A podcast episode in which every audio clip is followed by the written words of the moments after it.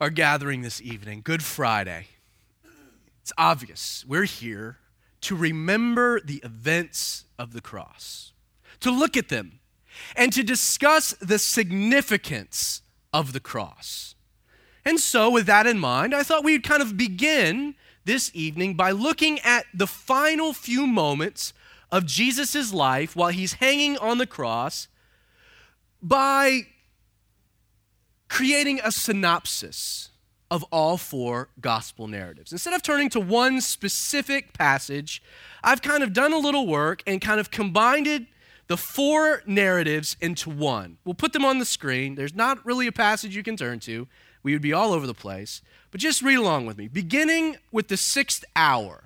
So, Jesus, it's the sixth hour. He's crucified at noon, the sixth hour. There's darkness that covers the land for three hours, so that when the ninth hour approached, the end of his experience, we're told Jesus cried out with a loud voice, saying, Eli, Eli, Lama Sabachthani, that is my God, my God, why have you forsaken me? Well, some of those who stood there, when they heard that, they said, This man is calling for Elijah. But Jesus, knowing that all things were now accomplished, that the scripture might be fulfilled, said, I thirst. So immediately, one of them ran, took a sponge, filled it with sour wine, put it on a reed, and offered it to him to drink. The rest said, Leave him alone. Let us see if Elijah will come to save him. So when Jesus had received the sour wine, he said, it is finished. And when Jesus had cried out with a loud voice, he said, Father, into your hands I commit my spirit. And having said this, he breathed his last and yielded up his spirit.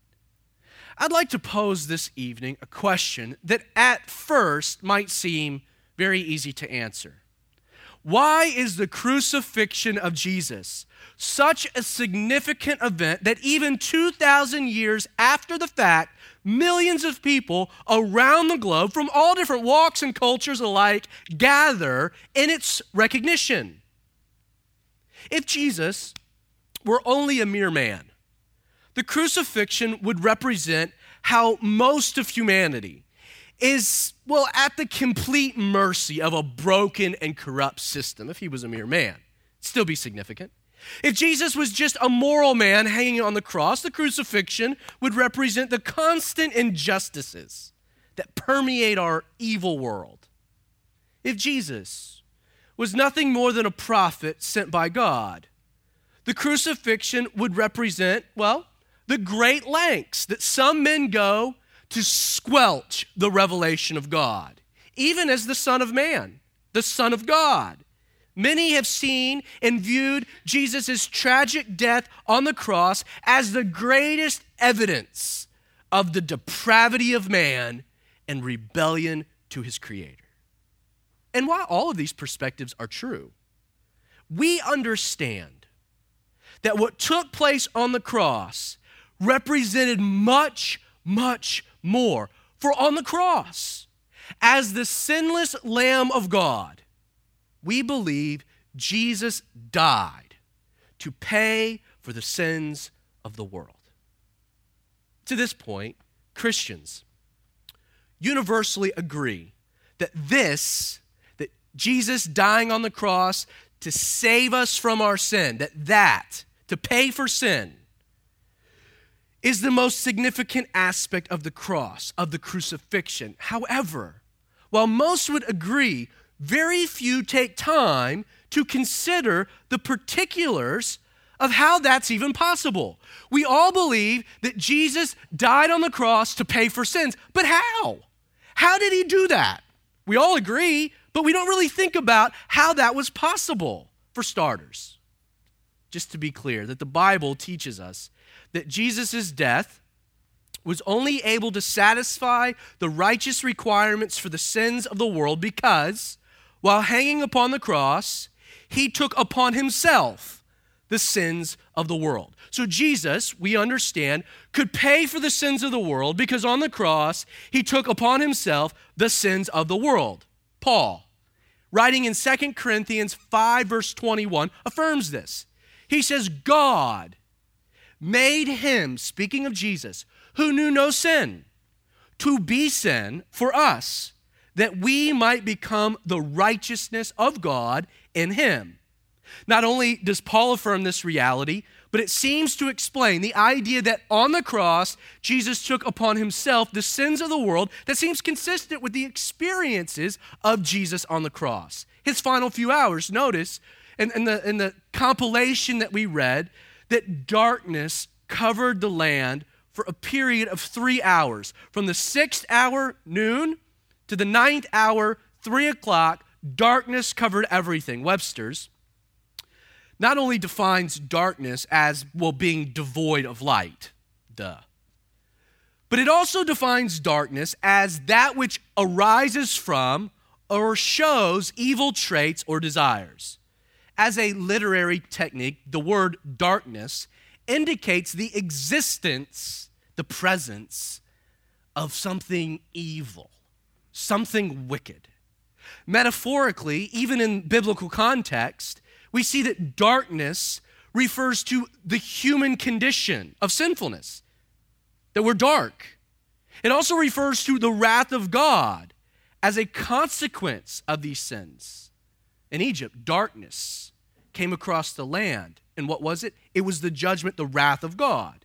It would seem that the physical darkness that engulfed the land was an outward representation of a spiritual experience that Jesus was enduring during these three hours. For three hours, imagine it, on the cross, Jesus took upon himself the full weight of sin, the experience of sin, when he had never experienced that before.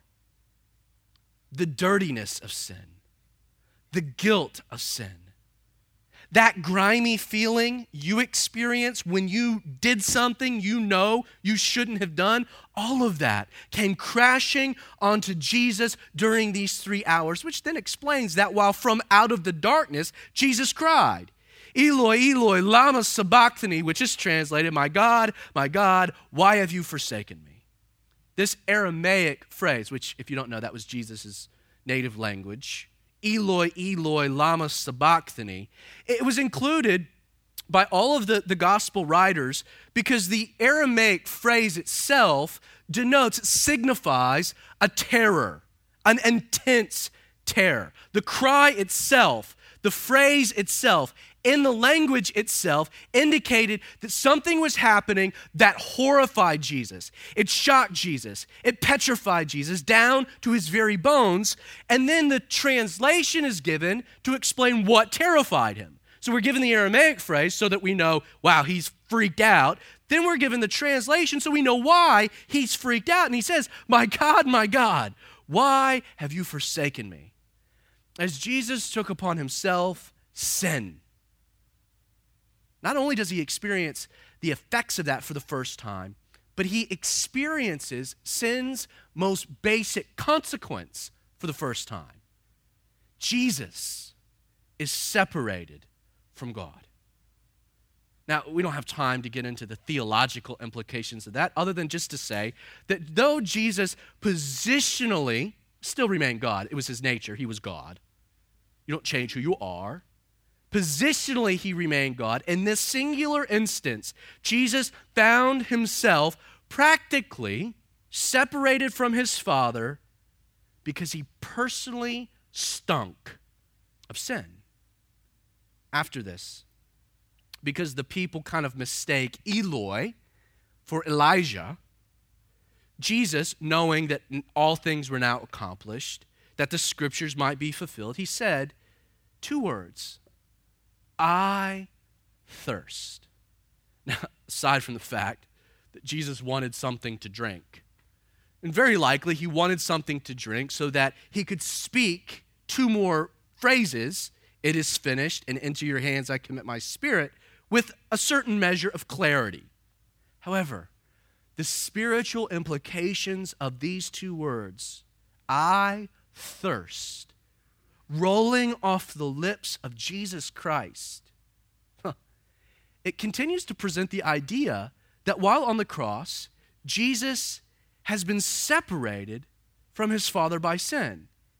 That, that I thirst is, is a cry of his soul of something deeper. Understand, Jesus not only experienced the shame of sin, the darkness, and separation from God, but for the first time, Jesus experienced the full effects of sin, that which presented in his own soul. He thirsted, he lacked, he needed.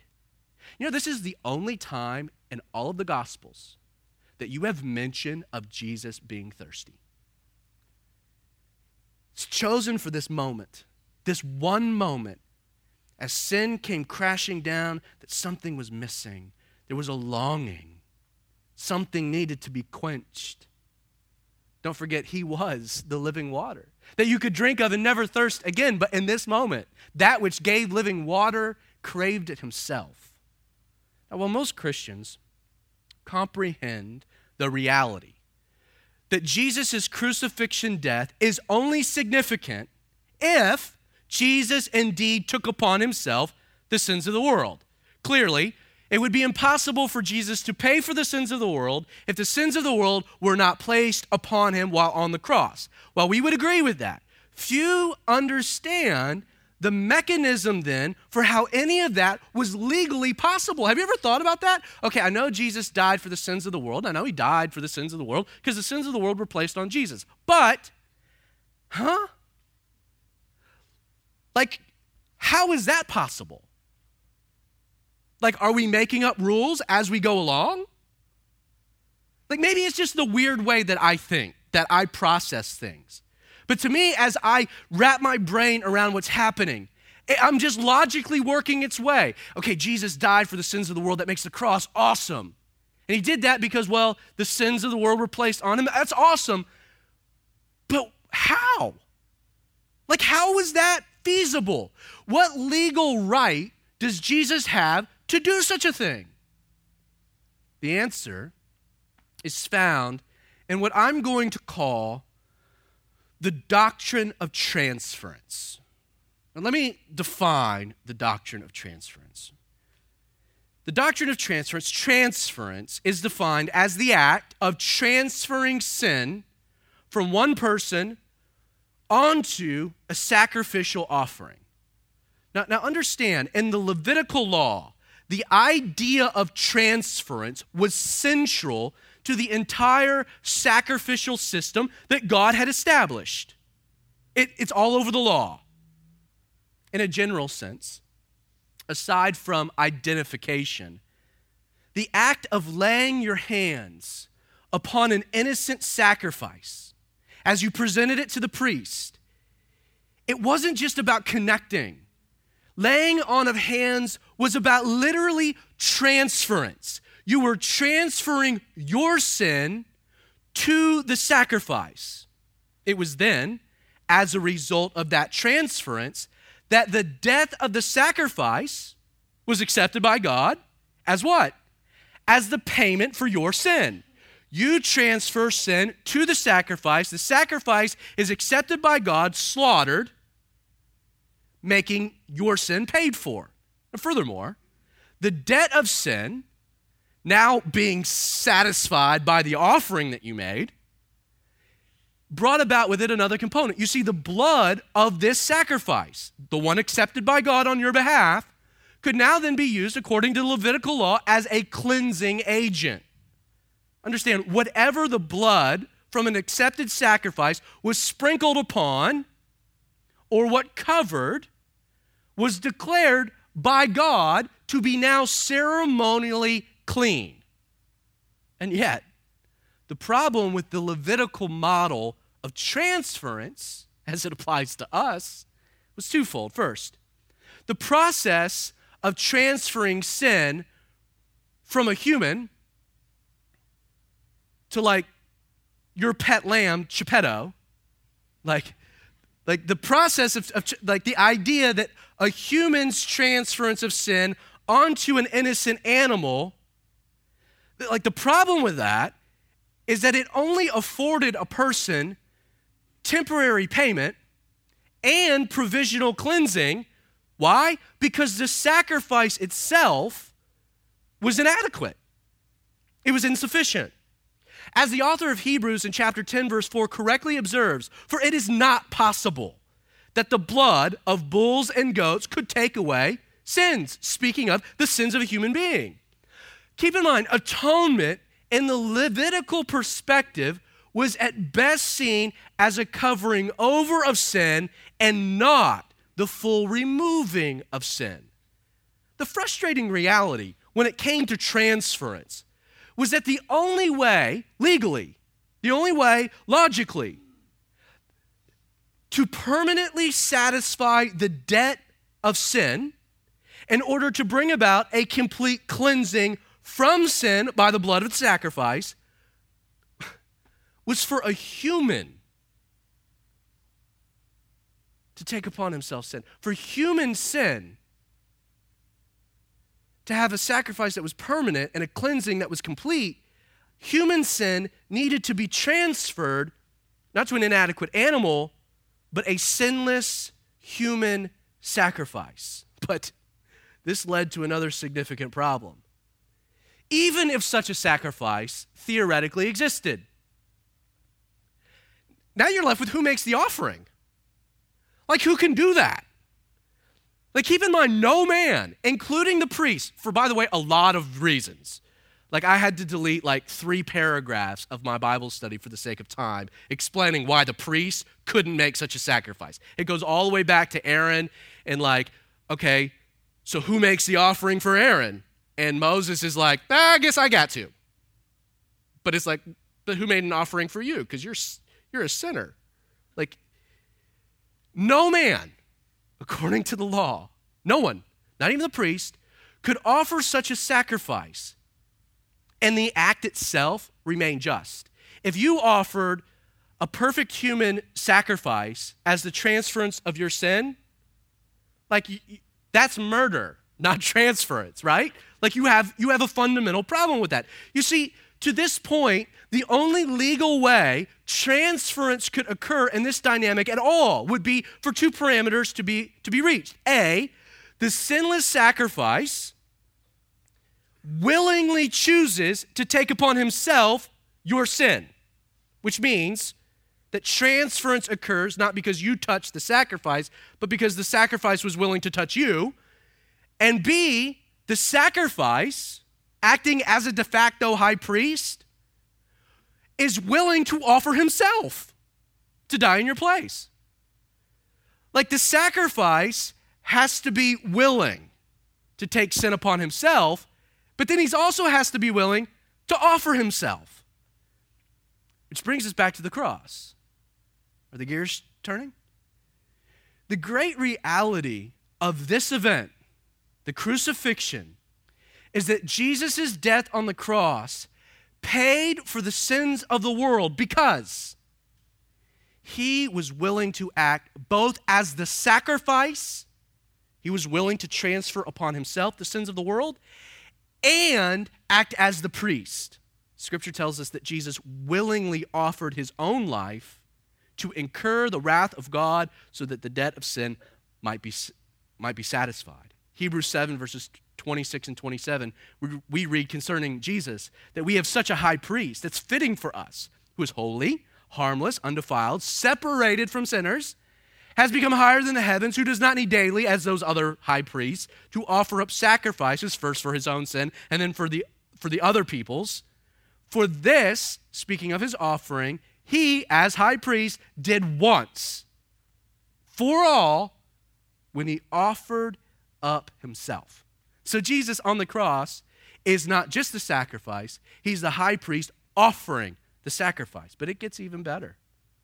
Because sin was transferred to Jesus on the cross, not only is it then by his death, the debt for sin is permanently satisfied, but now, for the first time ever, complete cleansing from sin is made available by his blood. because he's a perfect sacrifice, his blood provides perfect cleansing. Hebrews 9, verses 13 and 14.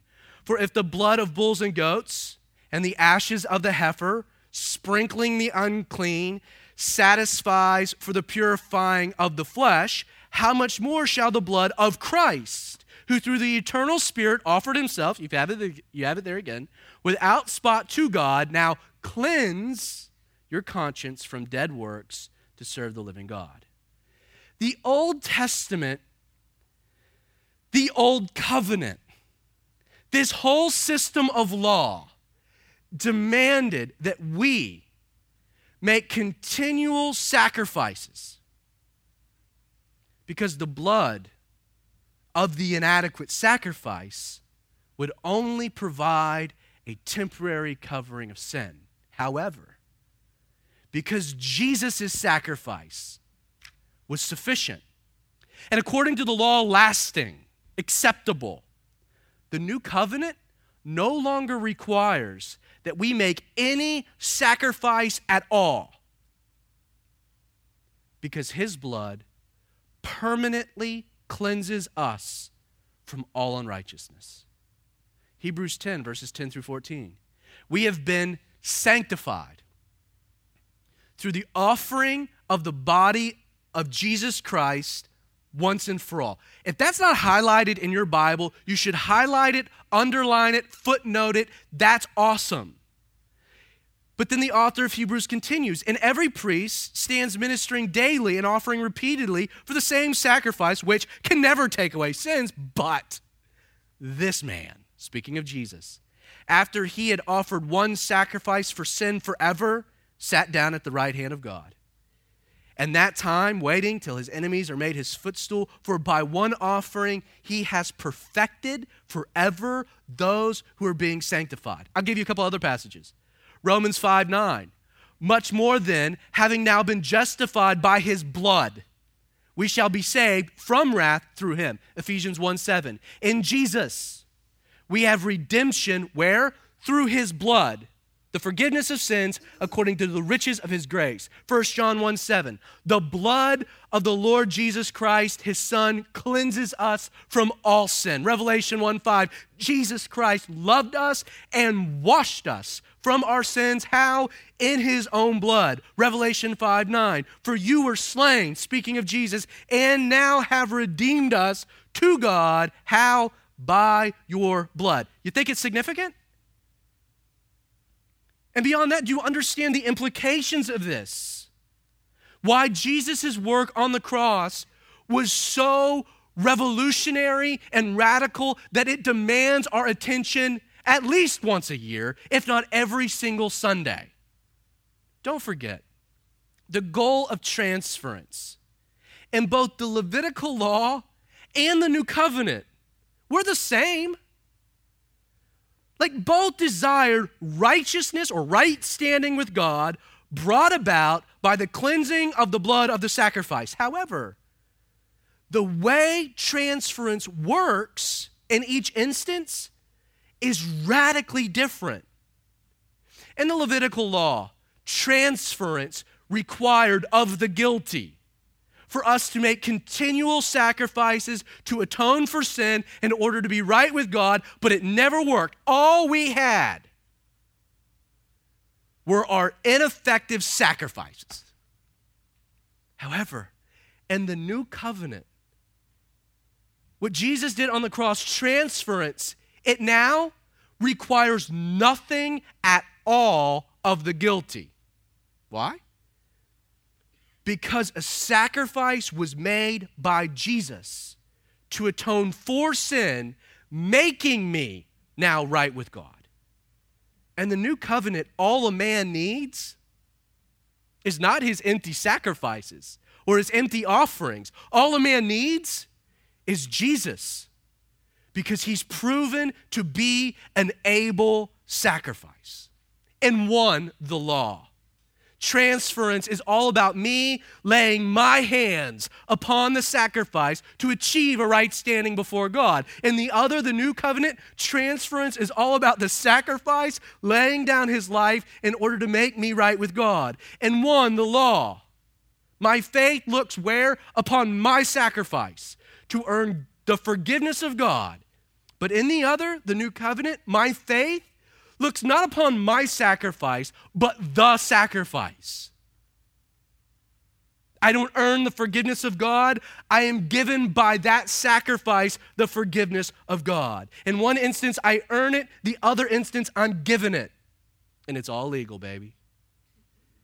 This is why the old covenant was an agreement with God based in works, while the new covenant is an agreement with God founded in grace. Because of two things the insufficiency of the Levitical sacrifice and the effectiveness of Jesus' work on the cross. Satisfying of debt, we'll call that atonement, and the cleansing of sin, we'll call that justification and sanctification, cannot be earned. It's impossible. It cannot be earned through my sacrifices. Instead, these things, atonement and justification and sanctification, are given to me by Jesus and received by me in faith. My only use of these hands is to receive. That's it. Now, with this complete understanding of the crucifixion in mind, I want to examine Jesus' own words communicated through the apostle Paul in 1 Corinthians chapter 11 verses 23 and 25. If you have a Bible turn there, if you have a a screen, scroll there. But Jesus says something through Paul about his death that in light of this stuff is radical. He says, Paul writing, For that which I received from the Lord, I also delivered to you. That the Lord Jesus, on the same night in which he was betrayed, took bread. And when he had given thanks, he broke it. And he said, Take, eat, this is my body, which is broken for you. Do this in remembrance of me. In the same manner, he also took the cup after supper. Jesus was Southern because only Southerners say supper. Saying, This cup is the new covenant and my blood, this do as often as you drink it in remembrance of me. Now, we understand that in this passage, Jesus is instituting what we know as the Lord's Supper, the Eucharist, communion. But when he does this, he does something interesting. Jesus specifically ties himself and his crucifixion, the work on the cross, with two elements of the traditional Passover Seder in order to illustrate the work he accomplished on the cross. First, we're told Jesus took bread, he gave thanks, he broke it, and he said, Take, eat, this is my body, which is broken for you. Do this in remembrance of me. Well, the Seder dinner had 15 different parts, a 15 part meal.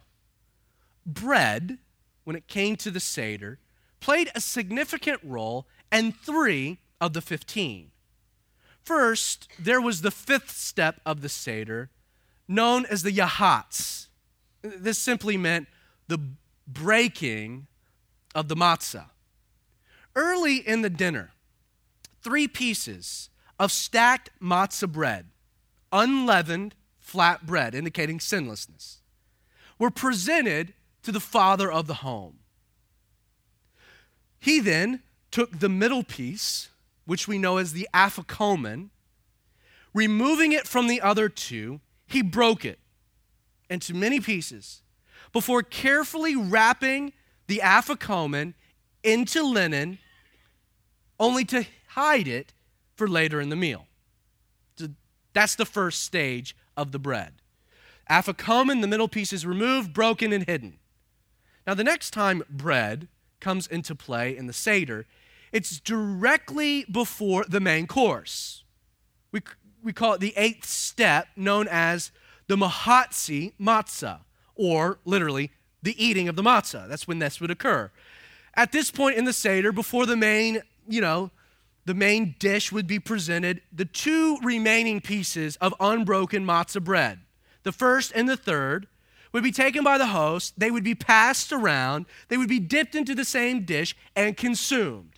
Very little fanfare in regards to this. It's kind of like getting your fingers clean from the things you had done earlier, getting your, your belly a little digested. You're getting yourself ready, like an appetizer, for the main dish. Now, note, while this is happening, we're told Jesus does something interesting.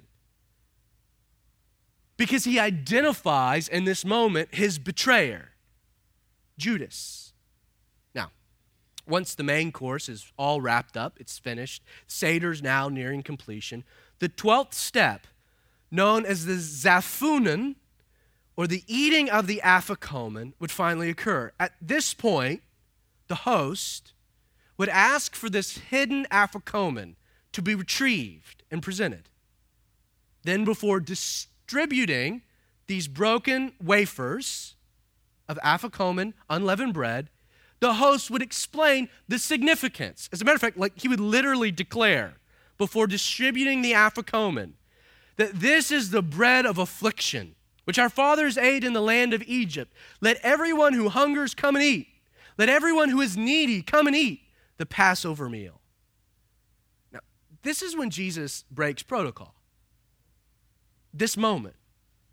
So he asks the afikomen to be retrieved and presented. And instead of making this common statement, Jesus blows it all up because he says, This bread, take it and eat it, for this is my body, which is broken for you. Do this in remembrance of me. And, and it's likely that the idea where we have presented of him breaking it indicates that earlier in the meal, when it was traditional for you to break the afikomen, that he reserved that, that he skipped protocol to break it in this moment. Understand, Jesus, he's crystal clear what the afikomen no longer represented. These three pieces were seen as being the patriarchs. Abraham, Isaac, Jacob. The Afikomen, was seen as being representative of Isaac. How Isaac willingly offered himself to be a sacrifice, surrendering to the will of his father. You remember on Mount Moriah. That he was willing to be broken. It's always represented Isaac. But in this moment, Jesus says, no. Isaac and this Afikomen bread were always a picture of me. He says, This is my body broken for you. You see, on the cross, the Son, the second of the three members of the Trinity, willingly offered his own body to bring about sacrificial atonement for sin. And I hope you realize this was not a work that Jesus needed to do for himself. Jesus was sinless. But as he even mentions, it was a work he was willing to do for you. Instead of incurring the wrath of God on account of the debt your sins demand, a debt, by the way, you could never satisfy, Jesus willingly offered himself in your place. This is why every time you come to the table and take up that little piece of unleavened bread, the afikomen, you've been commanded by Jesus to remember the sacrifice he made on that cross on your behalf. When you take that bread and you see its stripes and how it's been punctured, you're to remember that He bore your sin. He took your place. He willingly offered Himself as a sacrifice so that you might be spared the judgment of God. The bread serves to remind us that He who was whole was broken so that we who are broken might be made whole. Amen? But that was not it. That was not all. Then we're told Jesus took the cup after supper, saying, This cup is the new covenant in my blood. This do as often as you drink it in remembrance of me. Now, throughout the Passover Seder, four cups of wine in particular were presented in order to remember the four promises that God had given to Moses in Exodus chapter 6, verses 6 and 7. There was first the cup of sanctification, then there was the cup of deliverance, then there was the cup of redemption. Finally, everything would conclude with the cup of restoration. And while all four cups are significant in their own right, following the eating of the afikomen, when Jesus takes the bread, following that moment was what was known as the barak, or the third cup of wine representing the cup of redemption. It's when this cup was presented, which symbolically represented the shed blood of the sacrificial lamb that was applied to the doorposts in Egypt causing the angel of death to pass over the house, providing life, reserving judgment. Now, notice something about how Jesus says what he says, because the emphasis of Jesus' words in the moment focus where? They focus on the cup, not its contents. Did you notice that? This is the cup, right? He presents the cup the cup that had always represented redemption. It's as though that while the bread was symbolic of his body, the wine contained in the cup of redemption, it didn't represent him. It represented instead the blood of an insufficient offering. It's why he doesn't make the coalition between himself and the contents, but himself and the cup. When Jesus said, this cup is the new covenant in my blood. He's saying that while the cup that has always represented redemption of the people would remain the same, same cup, the vessel itself would now be filled with something different. Whereas before it was filled with the blood of an inadequate sacrifice, it would now be filled with the blood of an adequate sacrifice. Jesus keeps the cup the same. It's the cup of redemption. But what I'm going to put in it is different. He replaces the contents. In this moment, he's telling them that redemption will no longer rely on an old covenant model filled with the blood of an inadequate sacrifice. Redemption would now rely on a new covenant filled with the blood of a sufficient sacrifice. And what does he say? My blood. This is why every time you come to the table and you take the cup of redemption, you're to remember the results of the sacrifice Jesus made for you on the cross. And what were those results? Yes, his body was broken as the sacrifice to satisfy a debt you could not pay. But from that sacrifice flowed a blood that is more than able to cleanse once and for all of all sin. That that blood his body being broken can satisfy a debt, but that blood that was spilt can permanently cleanse you, making you forever right with God. It can wash away all of our sins. What can wash away my sin? Nothing but the blood of Jesus. My sin may have been transferred to Jesus on the cross but it was the spilling of his blood that now transfers to me his righteousness when it covers me. Not a work that I do, but a work that was done by him, not just as the sacrifice, but as the high priest willing to make the sacrifice. Finally, I'm struck by the reality that in regards to both the bread and the cup, Jesus does something interesting. Like, you'd be hard pressed to find another example of it. He issues a command. Like, like li- literally, Jesus gives a command, a commandment, the commandment of Jesus, you could call it. He commands us that when we partake of these things, we do it in remembrance of Him. This phrase, do this, was not a suggestive term. It's strong. it's directive, which means that it's important. That what those things represent are important for you and I to always remember. Remember it, friend. Don't forget it. Every time, don't forget it. When you tip, don't forget. Do that. Remember. Remember, remember, remember. Don't forget it. And why does Jesus do that? Because we're so easy to forget. We're all big three year olds who have to constantly be reminded. And what is he reminding us of? What is it that we should never forget?